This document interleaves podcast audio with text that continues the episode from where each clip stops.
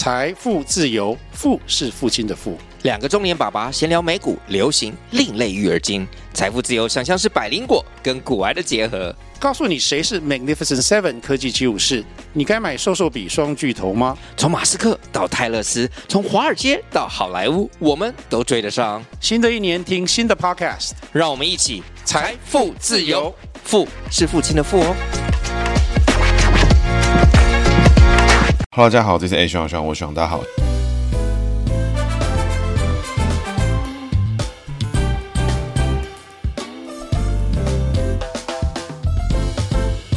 哈喽，大家好，这是哎，徐朗，徐朗，我徐朗，大家好，徐朗又回来了。那徐朗今天呢，不只是回来了，还带了一个新朋友。但是这个朋友呢，也是其实呢，默默的蛮大咖，而且也是之前我们的 Threads 里面提到的文总。那是大家觉得说，哎，非常有兴趣，对于这个组织其实觉得有很多想法。那刚好呢，哎，徐朗认识一个在内部工作的人。那我们今天就来介绍，请这个大大来跟我们介绍一下这个文总，然后也了解一下说，哎，到底是什么样的机缘背景？其实大家可以看到，就是过去八年文总的变化，其实影响台湾蛮多。那我们请来宾稍微自我介绍一下。啊，学长好，各位听众大家好，我是呃文总的秘书长李厚庆。大家可能听到这个名字就是哎、欸、稍微陌生，但其实哎、欸、稍微找一下知道说，其实厚庆哥在过去其实一直以来这八年都是在文总嘛，对不对？七年，七年，七年哦，就是、我们是二零一七年对到文总服务这样。那前面好像有一段那个在刘兆玄在前面有比较多的讨论，有一点有 点争议这样。对，对那其实我跟厚庆哥认识哈，其实距今啊将近十年，其实我们在年终认识的嘛，对，八九月认识，六七啊，对，八九八九月，八九月，六七八九月，差不多那，这样会很热的时候。那为什么会认识呢？其实这十年前，我们梦回二零一四年，大家听到这个敏感的年份，大家都知道，其实那一年呢，刚好是我们柯文哲崛起。那那时候，其实，在柯文哲的竞选办公室里面，来自这个各路人马就蛮多。当时这个后庆哥就是在负责这个我们现在现任文总秘书长，当时是负责柯文哲的文宣文宣部。那其实当时大家可以知道说，柯文哲的形象啦，文宣其实都非常的丰富跟多彩多姿，然后我觉得其实那时候看到就觉得哇，这个感觉很不一样。那网络上面一直有人在谣传说这个什么啊，这个柯文哲当时的人设啊、想法，其实都是民进党当时的人派去的。啊、当时 这个推手呢就在我们的现场。其实我觉得当时呃给你的工作的空间，其实好像其实也蛮大。当时因为我觉得就是各路人马，对，然后我觉得那一次的经验是很特别的哦，主要是跟不同领域吗？还是不同 光谱的人？我觉得背景吧。不同光谱、不同背景的人共事，所以其实好像也不完全说，好像一切计划都设定好了。嗯，对。但我觉得那时候就是必须说啊，这我以下是我个人看法，因为那时候就是柯文哲刚开始使用那种练股战术，就是让大家搞来搞去，就是当时是觉得说，哎，还不知道那是一个这么恶性的事情，但是演变到现在，已经这种养股流已经变得就是非常的闹。然后当时其实各部门之间都有一些互动。其实我会觉得，当时我对厚庆哥印象最深刻的一幕，就是当时我们那时候我这边是负责监票的，然后对监票部队，对，事实上是呃台北市整个第一个很有组织的组织站。但是那个时候我们刚好有被上面的老大邀请，就是应该是姚老师啊，嗯嗯，然后他们说要求我们去做一个活动，我自己是觉得说有点踩到其他人的线，但是就是被上面的长官要求，但是不得又不做，所以我们就想一想说，哎，我们要怎么样让这些组织动起来？我们就办了一个叫做泡泡足球，嗯，那那时候其实我有感觉到，就是其他的部门对这事情是哎有一点这个。有点想法，但是当时其实后勤哥就很高兴的说：“哎、欸，泡泡足球，这这个很好玩，非常开放。”有些事情神经要放大条一点。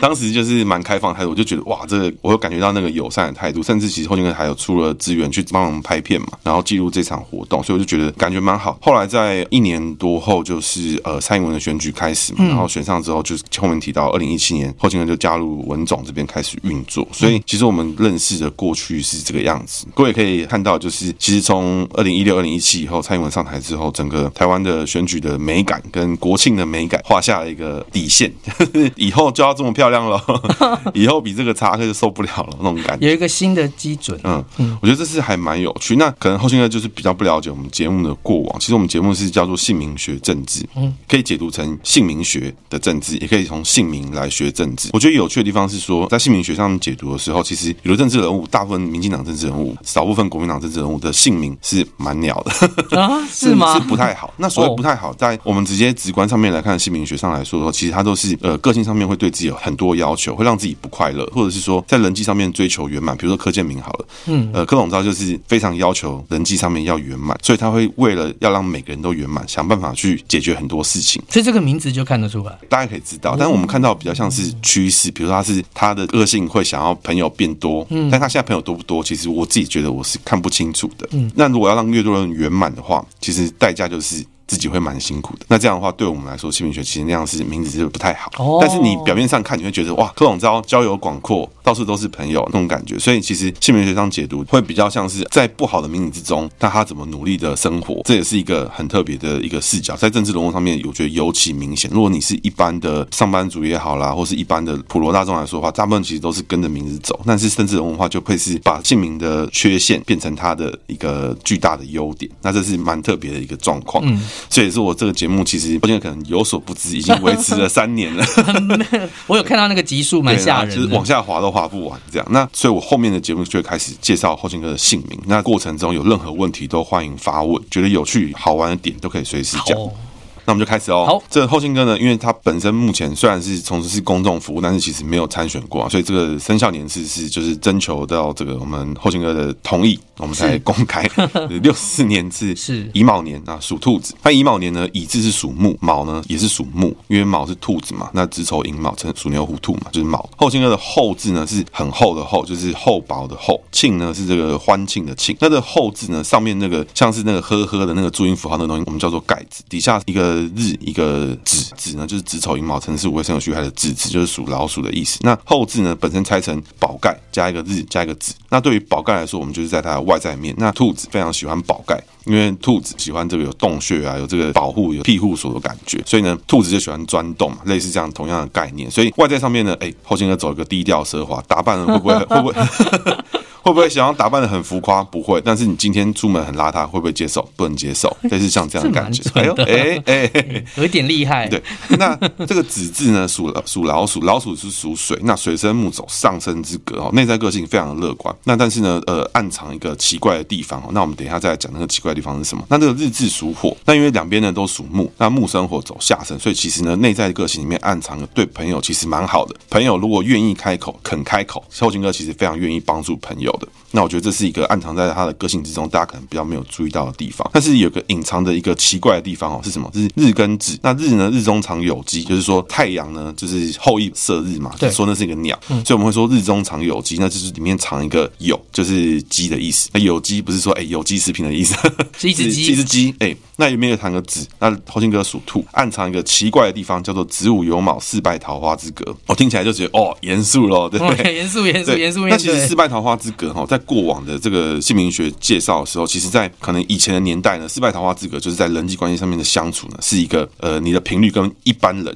比如说至少九十 percent 的人是比较对不上的。也就是说，你在跟别人相处的时候，你对于别人好，你想对别人好，或者别人对你好的时候，其实那个抛接球是有点追不上的。内在的想法，不管是你的价值观来说，你的 range 可能比别人还要大，嗯，然后想法可能也是，哎，就是这样，这个其实还好吧。那可能一般人就觉得这事情已经有点失控了，在这种状况。所以为什么它叫失败桃花之格？因为在人际关系上面的抛接球的频率不对的事情哦，在古代，假设你是农村生活，或是这种哎，这种几乎不可能认识新的人的时候，你一旦建立起一段人际关系的时候，抛接球蛮高几率会不算顺畅，嗯，所以这时候就会发生哎，这个桃花或是这种人际关系的呃价值观会比较奇怪，会比较难以走得长。但现代社会基本上没有这个问题，因为奇怪的人，因为奇怪的人很多。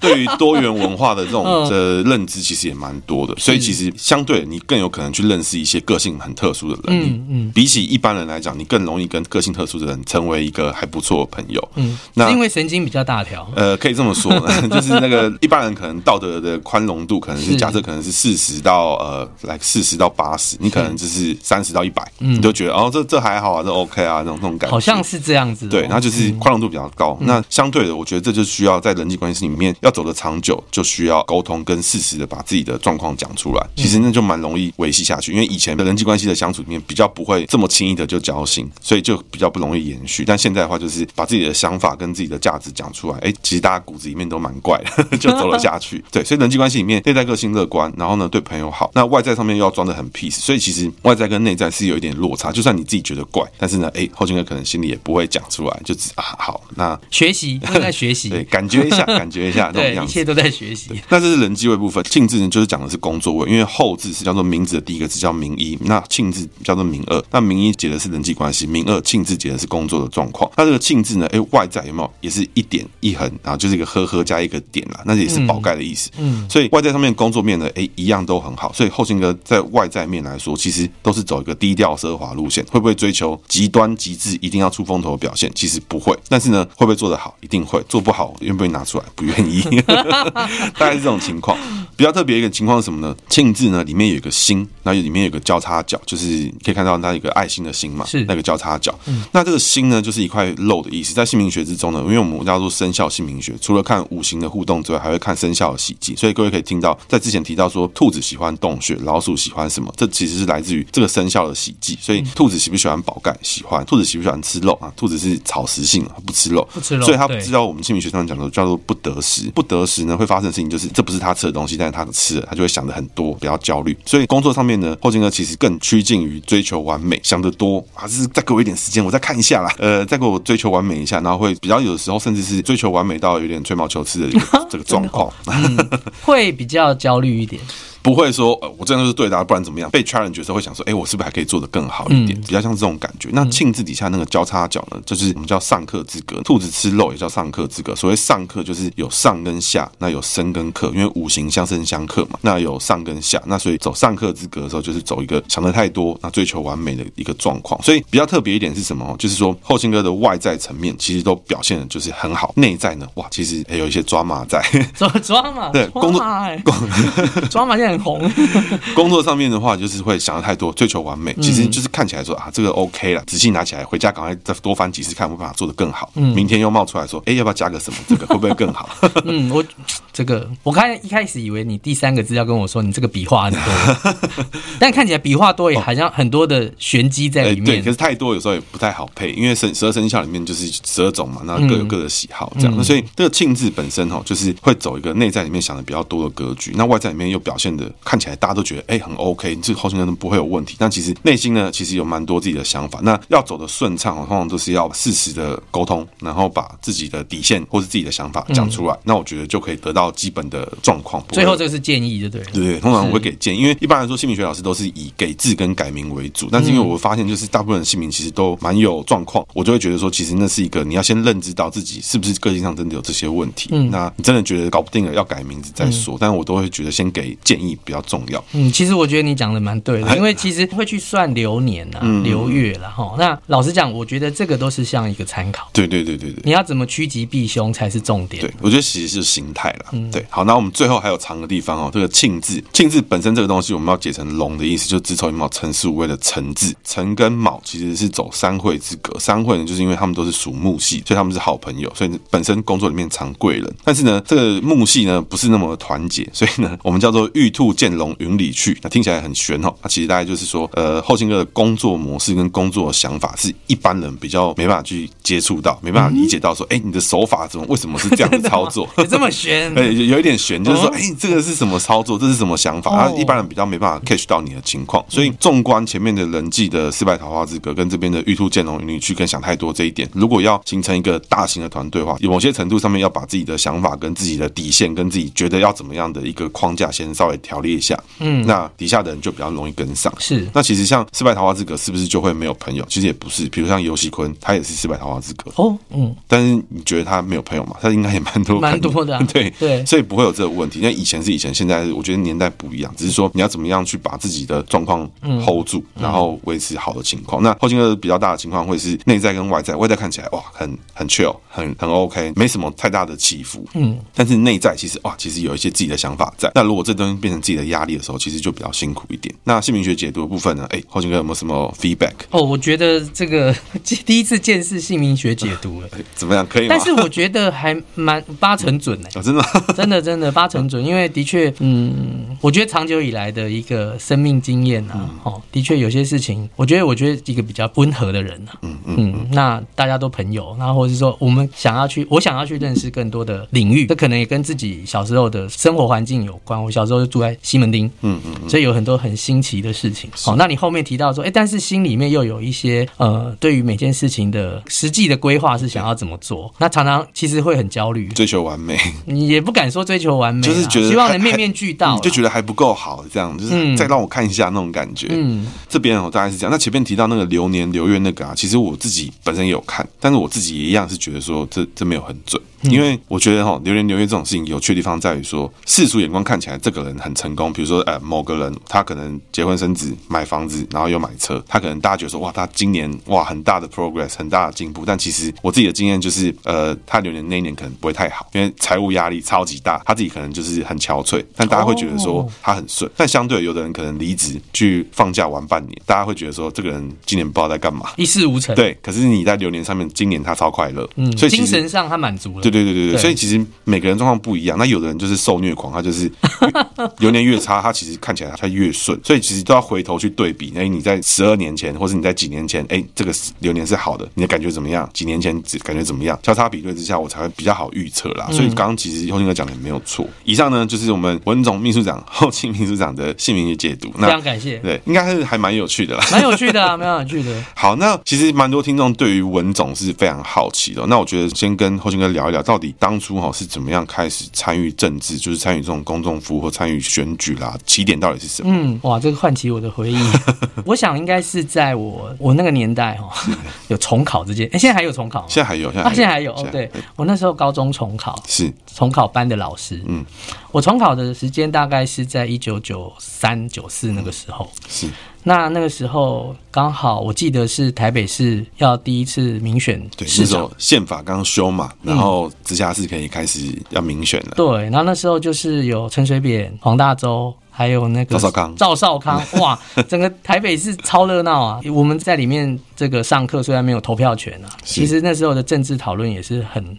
很多元的哦，那那时候我记得我有个历史老师哈，叫李烨老师。我那时候念华兴补习班，我都讲的很清楚。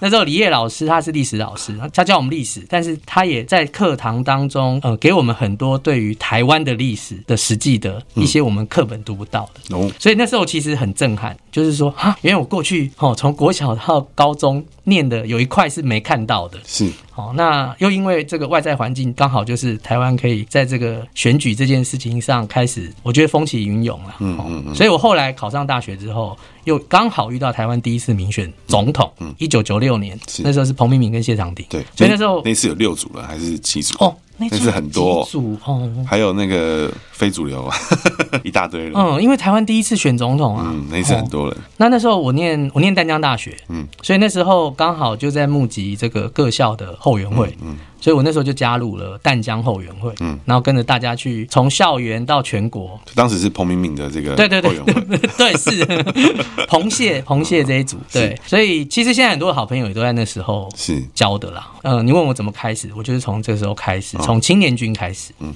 对，帮他补充一下那个时候的时代背景啊。然后如果我没有补充清楚的话，就可以帮我补充一下。一九九三跟九四大概是台湾那时候李登辉的从国大代表选出来总统的末期嘛。然后那时候有非常风起云涌的宪政改革，然后党禁从一九八七年开始解除嘛，所以党外运动开始庞大的势力开始不断的长出来，然后各式各样的人，那时候就是基本上规范也没有很齐全嘛，所以花招蛮多的。嗯、对，然后这个宪政改革不断改，然后直辖市改革第一次大家开始战省级嘛，这个赵少康说台湾人投台湾人，外省人投外省人这种情况开始出现，然后隔了一两年之后，哎，又要开始正式的民选总统，然后一九九六年的时候还有射飞弹，对，那次射的时候，其实老早就有这个剑拔弩张的一个第一次射飞弹的时候有。非常多人在卖房子，我都还有人要移民，对对对，很多人。然后就那时候的情境大概是这样，然后直到就是呃，如果是挺彭蟹的话，那一次算是唯一一个非蓝体系票是第二名吗？第二名，对。但国民党好像分成六七组，然后还是拿过半嘛。我记得他，我记得是李登辉这一组，李登辉拿过半，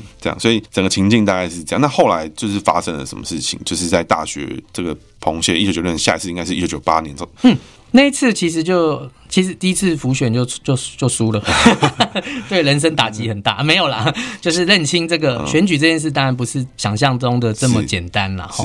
那我刚刚讲说我在淡江哈，那其实那时候大家都还是有很强的这种热情，觉得说那还可不可以做些什么了哈。所以后来一九九七年，嗯，一九九七年是什么年？一九九七年就是县市长大选年。对。所以那时候刚好台北县，那是现在新北市。对。那时候苏贞昌就是要选台北县长。对。那我们淡江就在台北县嘛，哦，所以那时候我们这一组人就去帮他助选，所以从全国到地方，嗯，好，那我们就有机会更近距离的去看这个地方选举这件事情，嗯，然后那时候，哎。就很顺利的，后来赢得这个选举啊，哦，那所以那时候又在经验值上又在再往上加了。一九九八是苏贞昌的第一九九七是第一次，第一届。那一九九八呢是这个直辖市长的选举，嗯，所以是游青之后他的第一任。对对，哦，所以他已经经历过那个正太级的棒球队了。哦，那个是就是他上一次在 屏东，东对，对，对。哦，OK，那所以是从台北县开始嘛？嗯，哇，那真的是。蛮早的，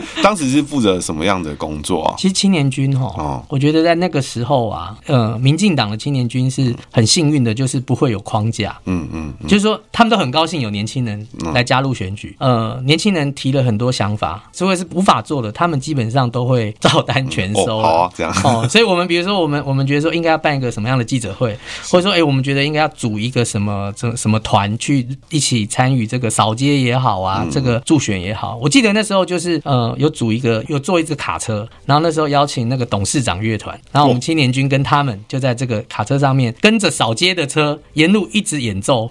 对，现在好像就现在比较流行直播了哦，哦，这个扫街的直播，好像好像车子不能改造成那个样子 啦。那个时候会不会那时候好像没什么规范，那时候比较模糊一点哈。然后就看到只要紧急刹车呢，董事长乐团就会往前滑这样子，然后再拉回来，其实还蛮好玩的啦。那我的意思是说，那时候。的空间给了我们很多的这个实践一些我们对于选举的想象，虽然回头来看，可能有一些到底能够影响多少选票不知道，是。哦，但是至少你就会觉得说你，你你你参与这个阵营，其实他是愿意给年轻人空间的。了解，嗯，当时呃应该有对比吧？对照组当时可能比如说国民党的对手，因为对谢深山，嗯，他当时有听过这个名字，有有有有那个现在的副市长的爸爸、嗯、谢政达的。哦是，对对，没错吧，没错吧。当时他花莲县刚退嘛，然后那个谢振达副市长是那个，就现在侯友谊其实都蛮蛮倚仗他来处理一些事情，是，所以当时当时有这个关系在了，嗯，对，所以他在我记得是在二零苏贞昌在重选那个新北市是二零一八嘛，二零一八，二零一八嘛，然后当时就有这个说当时一八很惨烈。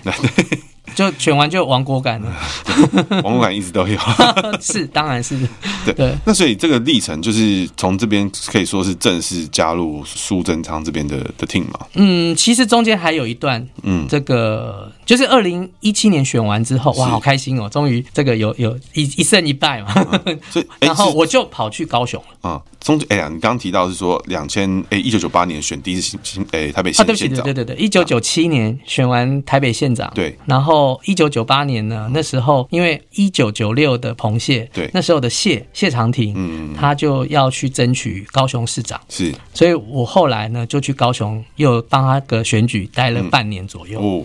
嗯，所以我也有参与到高雄市长的选举，那时候他的对手就是吴敦义。吴敦义，对，呃，录音带还是什么的 啊？哇怎么大家记得都是非常经典的事情啊？然后，所以谢长廷结束之后，然后我就又回到台北了，因为因为因为那时候就是因为学校的课业还是在在进行，只是课变很少哦。OK，哦，所以为什么我可以去高雄？其实是因为课本来就变少了。是是。好，那我记得那时候就苏贞昌在台北县也经营经营了一年了哈。是。然后看我们这些年轻的，就是他就想跟我们聊一聊，嗯，哦，因为他说他第一年在这个台北县哈，非常努力的做事，其实就拿出他当年在屏东一样，嗯，好，那大家觉得说好像没有很多人知道说他们在做些什么，所以他开始觉得说宣传或者是说怎么样让这个。执政的行销被大家更理解，他想听听我们的意见有没有什么创意？嗯嗯，对，所以那时候当然也天花乱坠的讲一下，甚至我有时候在回想啊，那时候年纪轻，讲一些东西也真的不是很实际的 哈。但我觉得他那时候就说，那不然你们试试看，我们有几个同同学啦，他说不然你们来帮我们哦。啊，当然不是进去县府，因为那时候的县府也没什么这个空间，但就是我们在很多的县镇上提供一些一些外围的建议跟帮忙。所以就从这个时间点开始，慢慢的走向比较像文宣啦、宣传这个方向。因为前青年军的时候可能还蛮杂嘛，就什么都要试试看这样。对。那从这个阶段开始，比较踏入这个角度。嗯，因为其实会有更多，你要说舞台吗？嗯。我举个例子来讲，是当年就是呃，我记得那时候有看到屏东有这个春娜，然后呃，我们在内部讨论就觉得说，哎，那南部有春娜，那台北有什么？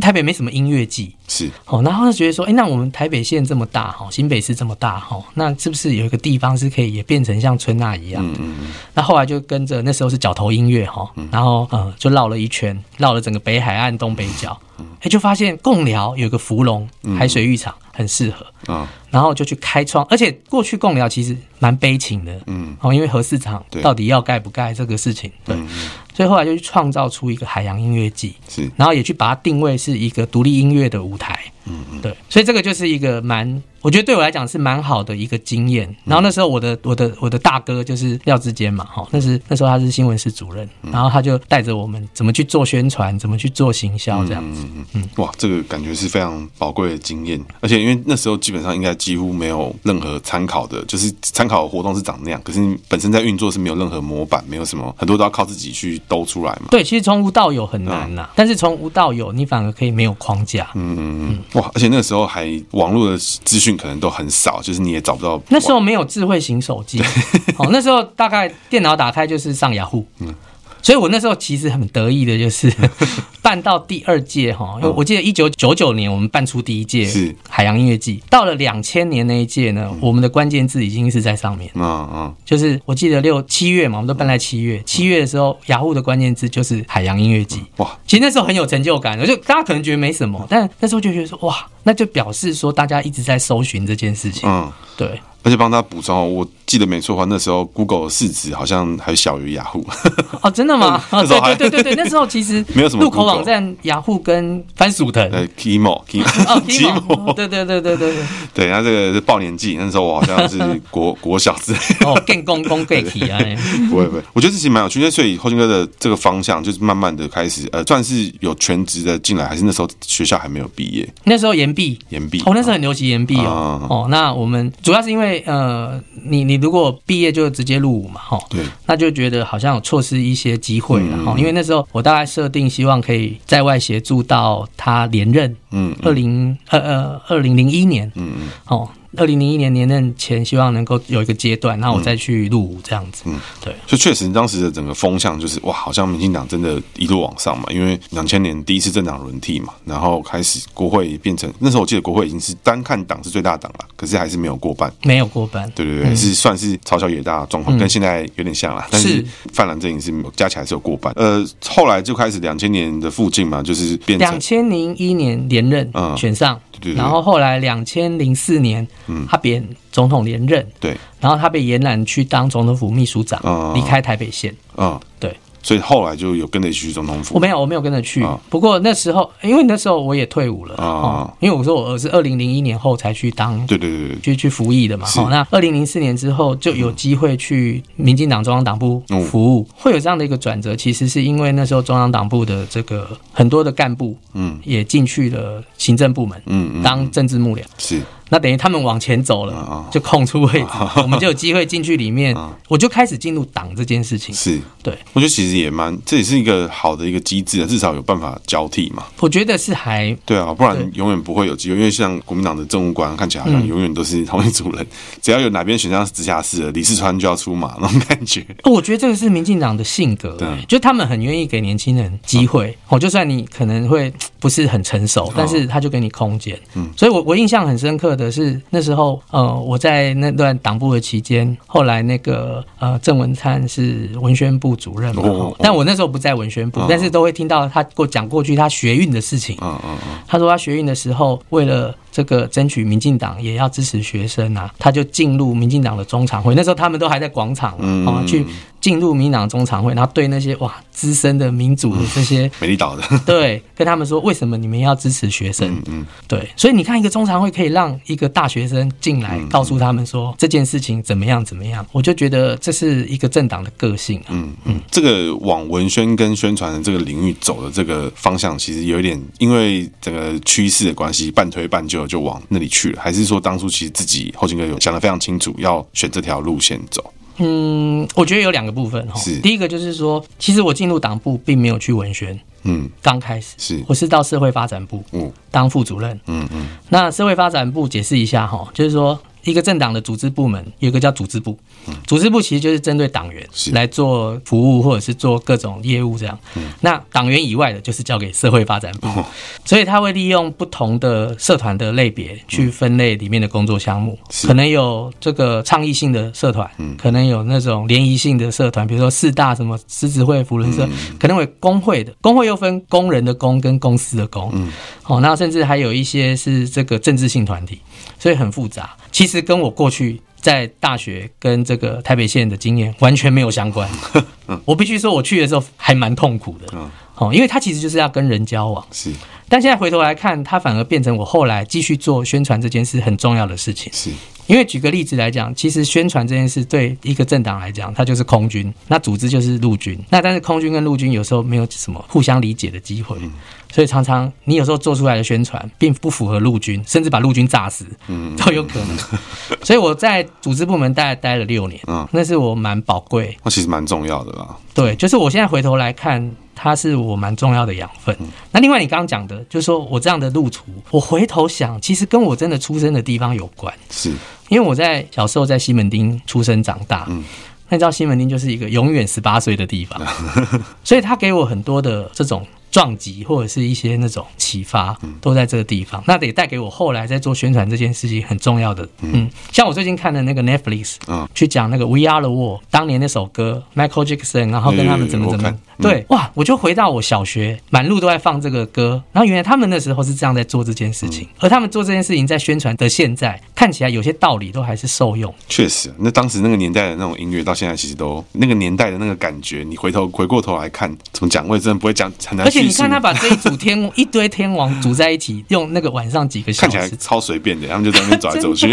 但其实现在有很多的作品，嗯，也是这样触发出来的。嗯，这条路上其实慢慢的往这边走嘛，然后到了呃选举后后面，到了扁政府的执政末期，然后台北县升格变成新北市，然后就其实时间默默就来到了诶二零一二的小英选总统，对，然后中间就在下一波就是二零一四了，那时候就是我跟后进哥认识的阶段，对，相遇的时刻，真的。那所以其实后面啦，就是呃选上之后，后进哥刚刚前面提到，在二零一七年就加入了文总。嗯，那之前我在做节目就有做到一个，就是像罗文佳他那边就有提到说，我看他的专访里面，他就有提到说，每次的选，他们其实都在透过文宣跟宣传的，在形塑台湾人的自己的认同跟支持者的认同，那也去改变台湾的整个文化跟选举的这个状态。那我觉得这个想法跟概念，其实哎、你从现在回过来看，确实民进党每一次从大型的宣传开始，像什么首先守护台湾啦，或是这些价值。从尤其是在小英开始选举之后，我觉得那个感觉是越来越明确，大家台派支持者会很清楚知道，哎，什么东西是我们要。那当时在操作的时候，自己在身在其间在做这件事情的时候，呃，后进哥有这种感觉吗？还是你就是当时有什么论述，或是？其实当然绝对是这样子，因为选举就是一个大规模的社会运动，这样的一一个期间，它的这个能见度是最高的。哈，那除了要让自己的阵营能够胜选，我觉得在这个选举的过程中传达价值是很重要的。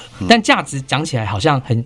很很硬邦邦的，那他怎么去转译成哦普罗大众，不管是自己阵营，或者是你想争取阵营能够知道的，呃，能够理解的，你就要用各种手段，哦，各种技术，哈、哦，所以我们在宣传上面就会去思考这件事情。嗯，那以二零一六来说，其实呃，当然希望说能够呃，就是打败对手嘛，哦，然后民进党执政嘛，但民进党执政是为了什么？哦，他可能是比如说捍卫自由民主，好、哦，那当然也有可能是希望能够再把新的价值让更多人能够可以去支持，可以去接受，比如说二零一六。年我们就是呃第一次开始把主视觉选举视觉这件事情把它对把它正规化。好，那我记得那时候我们就邀请聂永真老师来加入，他的加入让台湾的选举第一次是有叫做主视觉系统。它主视觉系统它有一个大概五十页的。一个使用说明嘛，使用说明什么什么地方要用什么对字体要怎么用，然后色要怎么色票要怎么处理，然后在什么样的情境下要怎么样的去搭配，他都写得非常清楚。这个其实已经比照美国大选总统大选的规格，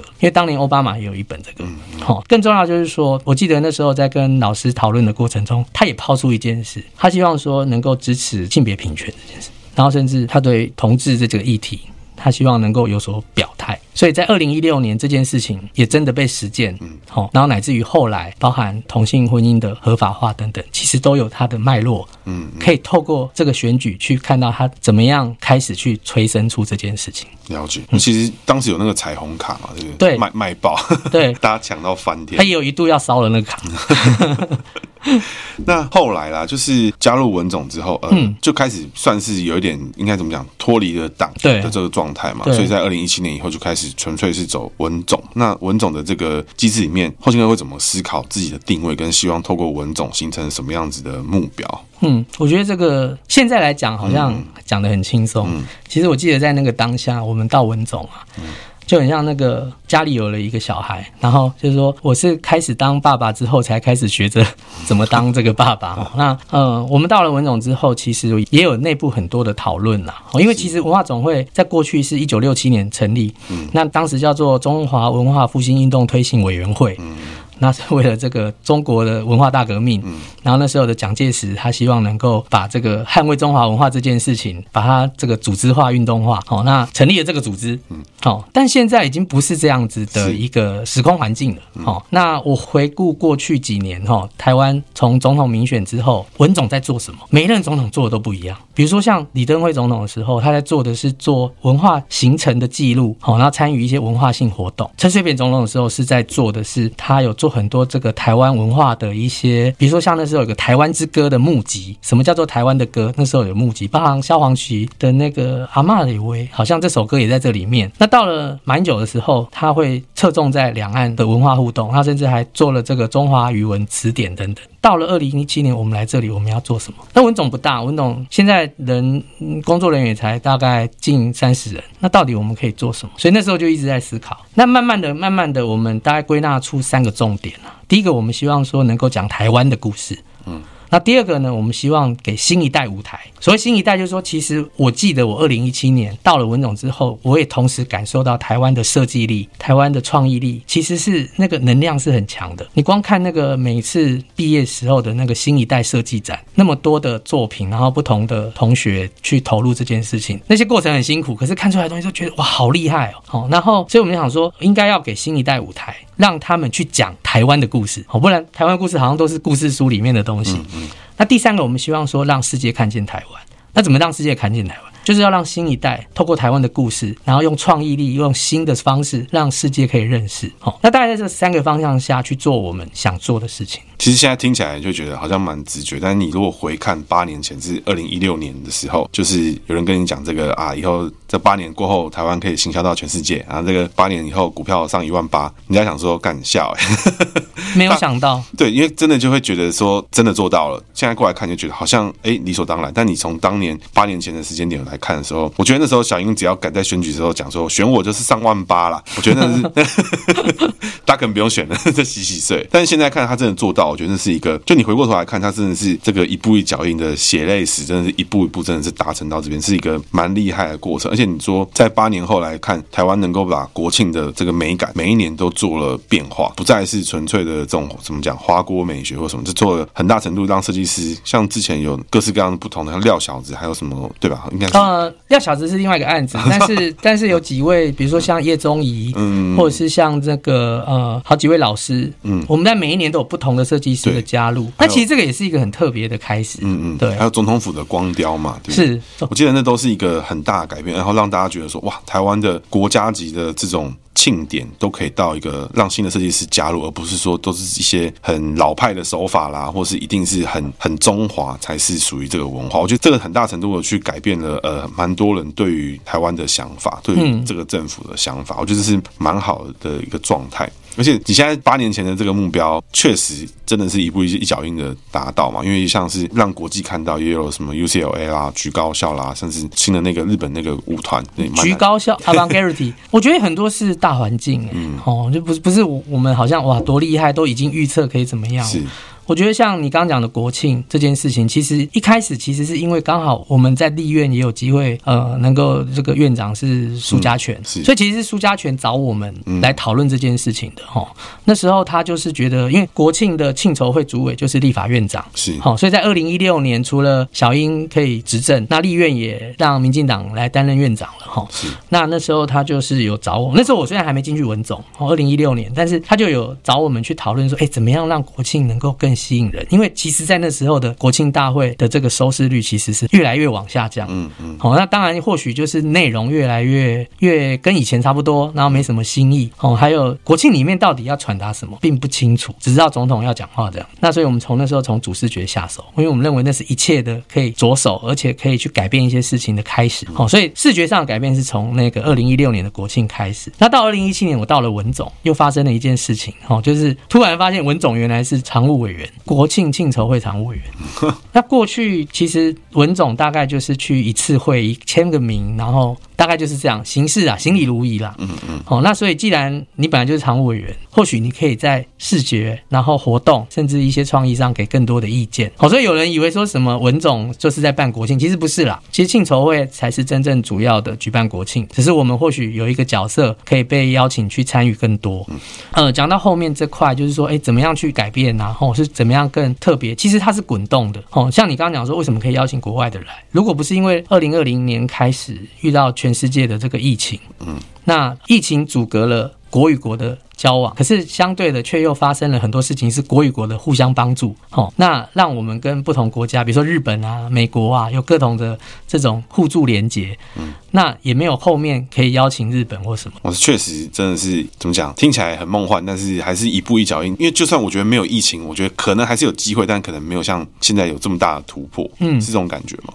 嗯，我举日本好，因为台日跟我们就很密切嘛。对，大家每次都说我要回去，回去我的故乡。对，好，呃，二零。二零，我记得是二零二一年有一件事情，就是那个日本交流协会来找文化总会，嗯，然后他希望我们邀请我们一起来做一件事，什么事？就是在三一一刚好是十周年，就是日本大地震三一一大地震的十周年。交流协会说，其实日本人非常感谢台湾在那时候用用这么大的能量来帮助他们。那十年了，很多地方都站起来了。好，那我们希望呃用感谢，然后更促成台日两国的互动。那讲完这个，就是那大家要做什么？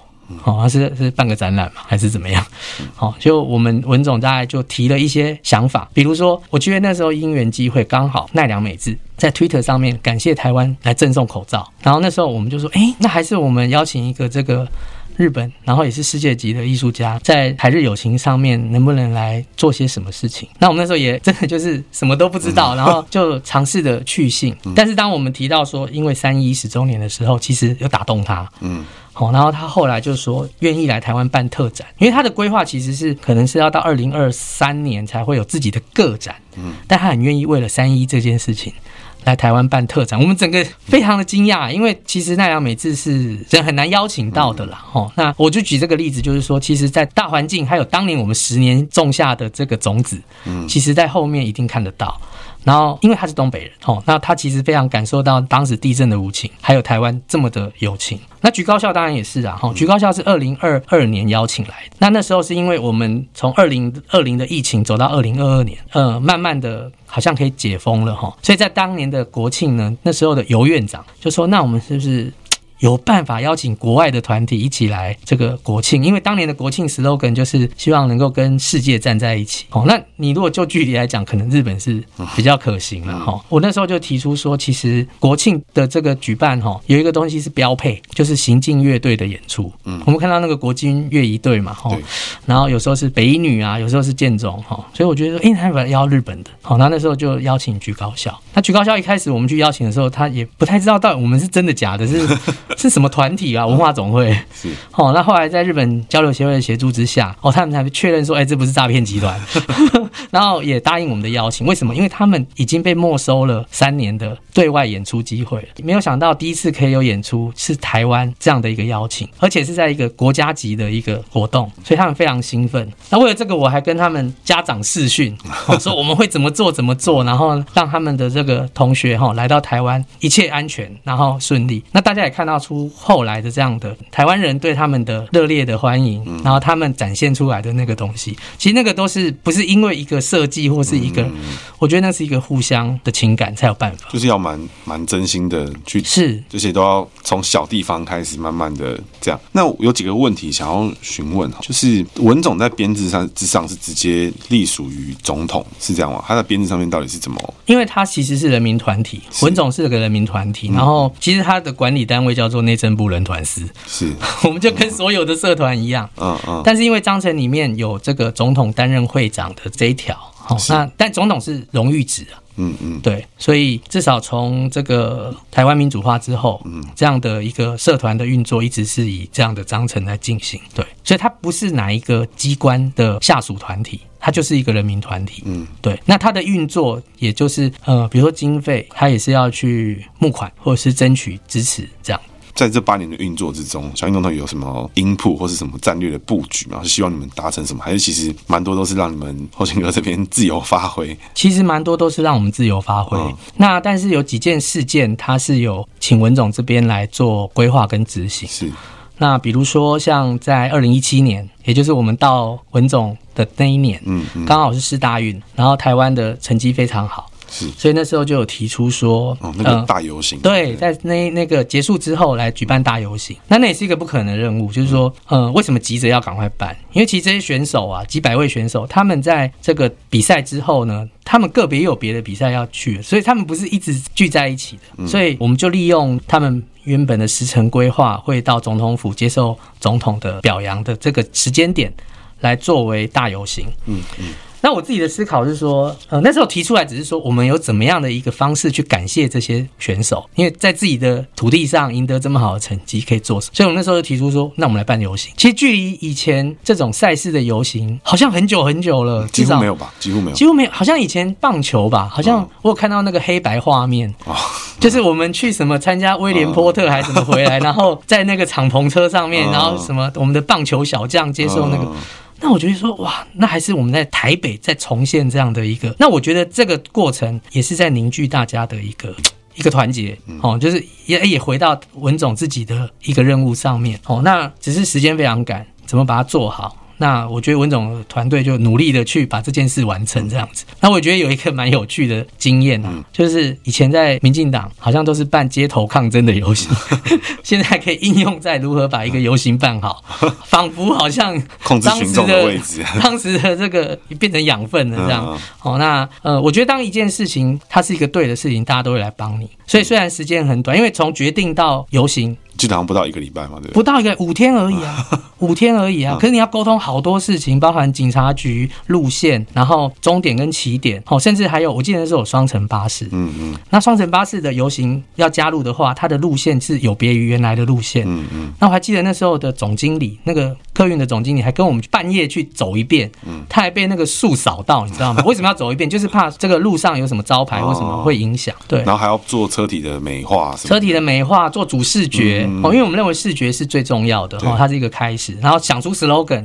所以也是在那个时候定名叫做“台湾英雄大游行”。哇，这个五天真的是超硬啊！礼拜一开始，礼拜五就做这种感觉。可是你看到沿路大家这样子，非常的快乐，就那时候整个大楼什么都到处都是人这样。对啊，沿路银行那些行员都跑出来，这样其实是很有成就感。嗯，我觉得像文总这样子的团体跟机关啊，在台湾里面还有像有办法像这样发挥实质影响力，因为还是像过去，因为听起来像过往的。经验里面都是在做一些像两岸交流，甚至单纯纯做艺术，并没有说哎开始越来越台面化的在运作这样。因为包含像网友都有提到说，像是赞助还是推广街舞活动，哇，反应也是很好。因为 College High 那个嗯嗯嗯，就是办的也是如火如荼，然后各式各样的活动，其实文总都有在这边参与。那这样子可以发挥实际影响力的机关，在台湾还有像什么样的单位吗？呃，我觉得应该是说，一定有在不同的领域上面，一定都有。我我常常开玩笑的说了哈，因为我们有任期。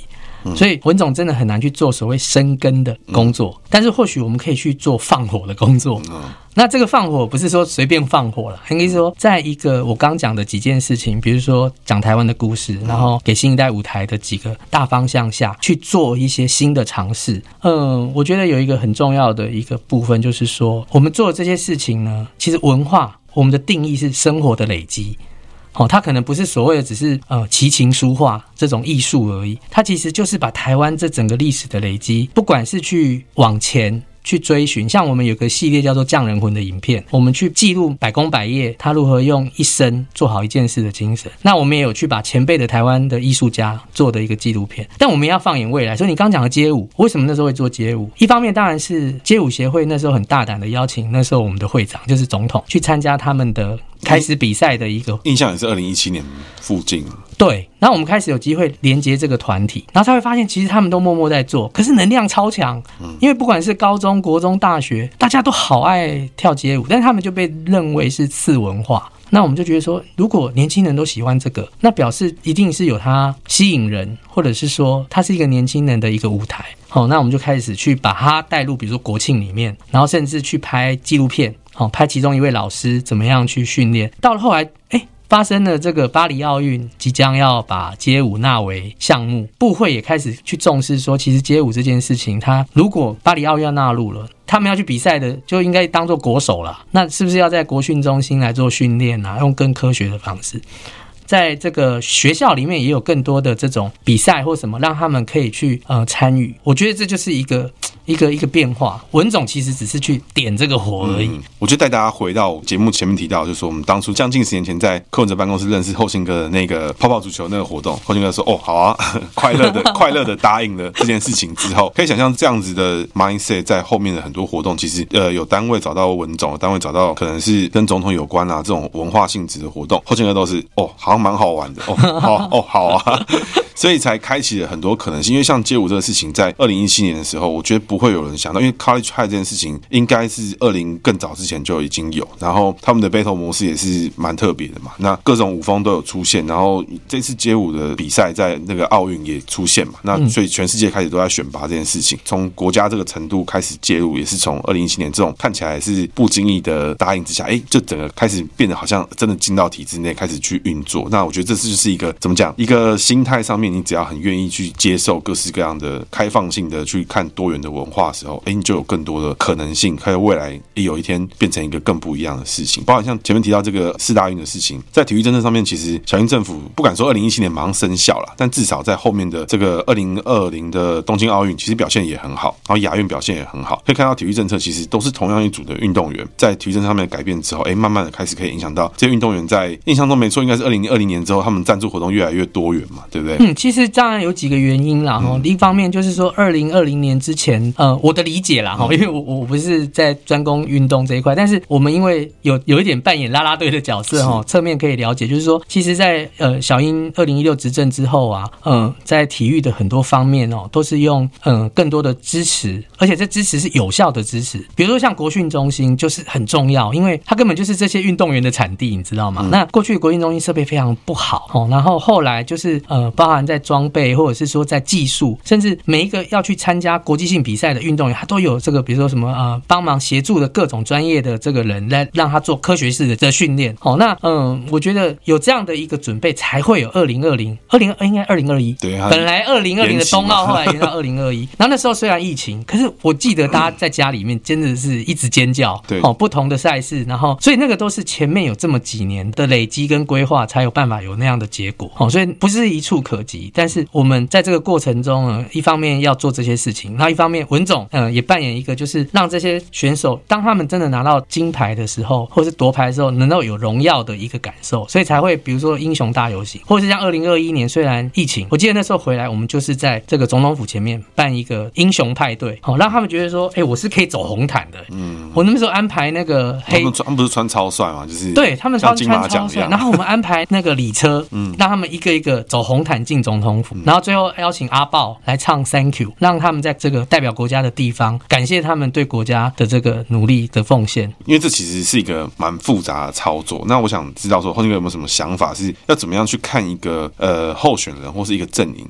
有没有具备提出文化或是能够接纳多元文化的这个能力？因为其实最简单来讲的话，就是呃某些县市投上去投他们出来，某些阵营的上台之后，城市美感可能就会进行一个 转变。那怎么样在事前就可以这个观察到说，哎，他们的美感的状况？我觉得在选举的期间，嗯，其实就可以看得出来了。嗯，哦，因为选举期间你就会有一些视觉上的展现嘛。是，我觉得美感或许在这边可以略窥一二了。哦，那当然证件或许也是一个方式。是，哦，因为我觉得文化它是一个国家或是一个一个民族它的一个历史脉络。这些历史脉络，不管是他要去保存，或者是他要去延续，或者是说他要再去更发扬什么的，那他有没有把它放在他的证件？从地方的首长到一个国家领导人，其实都可以从证件里面去看到他的视野是只想办一个活动，还是他是用三年五年想要做好一件事情，去打下那个基础。因为文化真的是一个穿越语言啊，或者是就是它是一个一个共共同的累积。嗯，好，那过去的人累积的这些，他不会不见。只是有没有重新被发掘？你被发掘之后，他是不是能够触发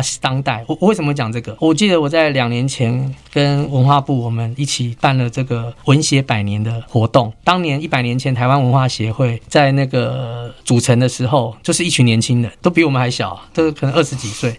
那他们那时候就是希望能够用文化力量，让台湾人能够有自己是有自信的，变成台湾人的台湾。然后甚至还要提出说乐为世界人。哎，这两句话现在来回来看，不就是我们当下现在最想做的事吗？我节目之前有做过蔡培火啊，是 啊，对对对。然后，然后，所以你看啊，这一百年前的东西完全不老旧，他现在再拿回来，我们把它当做一个运动来做。其实，不管是新一代的，或是我们这个世代，想要让台湾真正变成属于我们自己，他是还是要继续做的事。身为首长哦，地方首长或者是国家领导人，在文化这件事情上，他就要有一个目标，他是不是要去促成这个事情？这个促成不会是一个国庆或者是一个活动，它是可能还有很多基础要去达成的哦。所以，包含这几年有很多的馆陆续的，不管是修或者是成立，它其实都在告诉我们过去的台湾人哦是怎么样。然后，例如像黄土水的那个甘露水的这个重现，它所背后带来的意义以及民族自信，我觉得这都是非常重要的。哇，这是蛮猛的，真的。因为从现在回顾啦，真的，你从现在回顾这个过去八年，不管是文总或是各方面，就是我觉得股票上一万八这件事情，或者其他的，在当年其实我觉得真的是很难去相信，因为这件事情我刚前面节目已经提过，但是你现在回过头来看，这八年如果后天长跟你跟八年前自己对话，说你八年后会完成这些事情，换你八年前可能都不见得会相信。没有 没有想到哎、欸，真的没有想到，就是会想不到说哇，哎、欸，你五天后会办出一个英雄大游行的活动，还是 这是很奇幻的旅程啊。那个礼拜五的你跟你那个礼拜一的你讲这件事情，你自己都不会相信。嗯，就目前的规划来说好了，那在文化层面上面，呃，秘书长还有什么区块是想要蹦出新知？因为在这一次的除夕夜的这个 VR 的这个节目啊，其实就有蛮多特别的地方，比如说像是陈雷跟那那那个。舞的那个那个亚军世界亚军，然后还有像是明华团跟那个明华园、明华明华园跟周汤周汤豪这种很特殊的这种搭配，那有没有可能是什么样的文化上面？你觉得还有机会？哎，有机会像再来放一把火？其实，嗯嗯，我我现在暂时没有一个说我有个很具体的计划可以做什么了哈。嗯，但是大概有一个比较大的一个尝试，也是文总还算蛮蛮有经验的来做，就是一个跨界的结合。嗯。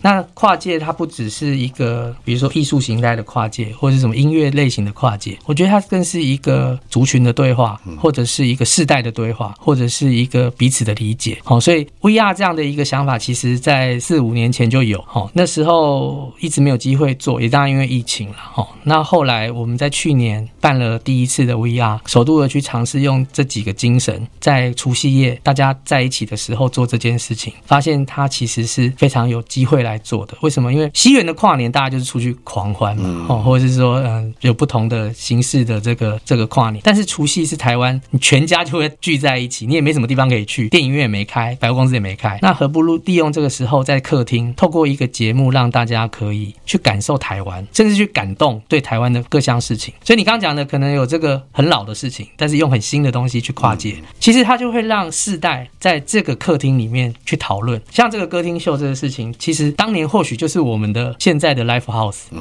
对，好，我们现在就会去听团，当时他们听的是这个。不会，我觉得他们的比较屌。我比较喜欢陈雷，我比较喜欢尖叫，尖叫。对，那另外像棒球，我们把这个舞台化身为一个球场，然后让球员还有啦啦队去做一个节目，那个其实也是台湾人的共同记忆。其实这个哈，刚好就是有听众提问这一题，他就是说非常好奇说，哎，当时那个棒球这个桥段是怎么搞定？因为据我所知。他几乎各队的啦啦队都有来，啦啦队都有自己的经纪约嘛，那还有球员出来唱歌。嗯，其实那个场面是怎么样搞定？因为是你们去瞧出来的吗？还是是怎么怎么操作？嗯，其实棒球这个元素在一开始节目讨论的时候就想放进来。嗯，那只是嗯、呃，那时候我们很幸运的就是刚好也有机会跟职棒联盟的朋友，嗯，好，那时候副秘书长哈，然后来讨论这件事情。那他给我们更多的一些回馈跟可能性。嗯所以其实这个节目的成功要非常感谢职棒联盟来帮忙。那那时候他们就有提出说，嗯，除了球员，他们可以就六队来思考说有哪些球员有代表性。另外，他觉得啦啦队是一个现在就是 大家非常喜欢的一个台湾的一个职棒球场上面的一个特色。那怎么样在这个节目上面去把它合在一起？他们非常大力的协助我们。嗯。那其实还有一个更重要的是，为什么他们也很有兴趣？因为今年刚好是职棒三十五周年。嗯嗯。那他们觉得说，在开春的时候去预告三十五周年的来临，哦，其实是一个非常好的方式。嗯。那的确啊，就是六队，其实本来是五队嘛。那因为后来台钢也加入了，然后也来得及。哇，真的是非常圆满。好，那当然有人会说什么啦啦队没有全员上了。哦，这个其实这个牵涉太多，因为每个啦啦队就是一个有经济约的部分哦。甚至，但是我说至少在最后节目的呈现上，真的是我不知道下一次什么时候可以凑成这样，尽量圆满了。对啊，下次可以凑成这样子的一个呈现。就我知道蔡启昌是职棒联盟的，是对，是所以是他有在里面协助。他当然还是其实他当然乐观其成嘛，因为在讨论的时候他也很辛苦，他在正在争取在选举嘛，对，在选举。好，那他的那个干部，他他一定有跟他讲。好，那我觉得他一定也支持这样的事情。对，其实我这边有整理出一系列的听众提问，然后我想说，趁这个机会呢，哎，跟这个秘书长求证一些事情。哈，那哎，很多人都说前瞻计划里面有这个文化基础建设啊什么的，那有人评断说这是大傻逼什么的，秘书长会怎么看这个情况？文化的部分，如果在前瞻里面，我认为这都是下水道工程，都是非常重要的。嗯，因为我我刚刚讲，文化不可能是透过一个活动，然后嗯，你你你这个月做了，下个月就看到成果。嗯。它是今年累月的累积，然后它是要甚至要把过去的一些事情重新的再现，所以像当年郑丽君部长就有这个重现历史场景这样的一个计划。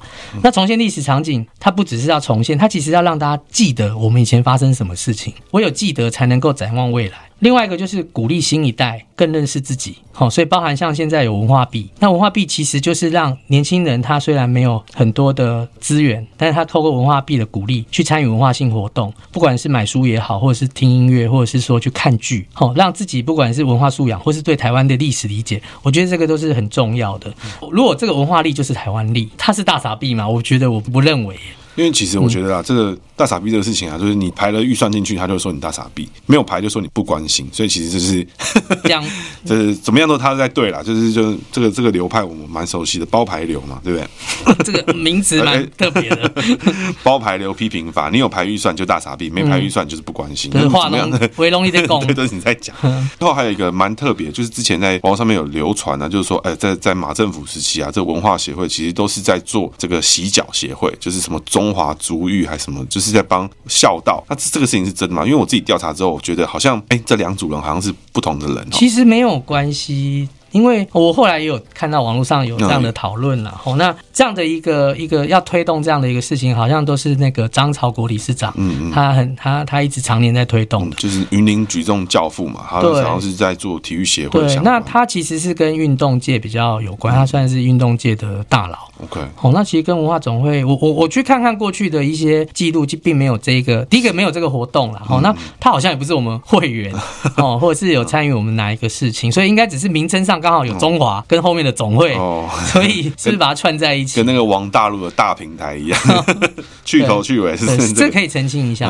我看我们也没办过这样的活动。了解了解。但其实我是觉得，反正他如果那个人或跟他的团体觉得那是好事，那你就继续办也没差啦。就是，但是如果搞混在一起就比较尴尬一点。最后啦，有一些人哈提到说，这个呃，因为其实文化上面可以看出，这些活动其实要成功要成就，其实还是要花不少预算。那甚至呢，哎，我们就不多说了。我们一个共同的前老板说，艺术文化人士评为第九流人才，那 就是文总这个事情有没有希望通过什么样的方式让更多人去了解文化，然后扭转这个印象，而让不要让觉得说这个万般皆下品，唯有读书高这种好像社会上成功就只有一种出路，而是哎每个东西都有更多的可能性。嗯，我刚刚其实讲到文化协会，台湾文化协会啊，其实我要讲的就是说，其实文化力就是台湾力，能够透过文化让大家升值自己的心中，然后甚至有那种台湾主体性啊，才有办法让我们自己是。是变得更强大的。为什么这样说？那时候黄土水讲过一句话，他说：“我就是深爱这块土地，所以我当然会用我一切的大意上，就是说我会用一切力量去去爱它这样子。”那所以就是说，我们现在也算是在一个面临一些挑战跟威胁的一个时期。那旁边有人很凶嘛，隔壁有有很凶的人嘛，很派，很派，每天都那个来拍飞机来看我们的。我们有没有想要保护自己的决心？有没有想要？我觉得不是说去检视说谁要不要做什么防卫的事情或什么，而是说你自己有没有发自内心的用自己爱这块土地的那种力量去做任何对这块土地可以保护的事情？我觉得这是很重要的。那他就必须透过文化力量。好，那所以我们为什么努力的透过不同的形式，不管是活动、影像，或者是展览，甚至参与某些事件，去强化这件事？回到你刚刚讲的，我们会希望说，呃。文总的力量有限，我们的三十人的小组织，但是我们或许有一些机会可以参加一些国家级的活动，那我们会努力的把这些元素放在里面。那我希望大家可以来感受，甚至进一步的把它传播出去。文总自己也有一些刊物，比如说像《星火水》，那《星火水》杂志现在应该算是在大学生里面蛮夯的刊物。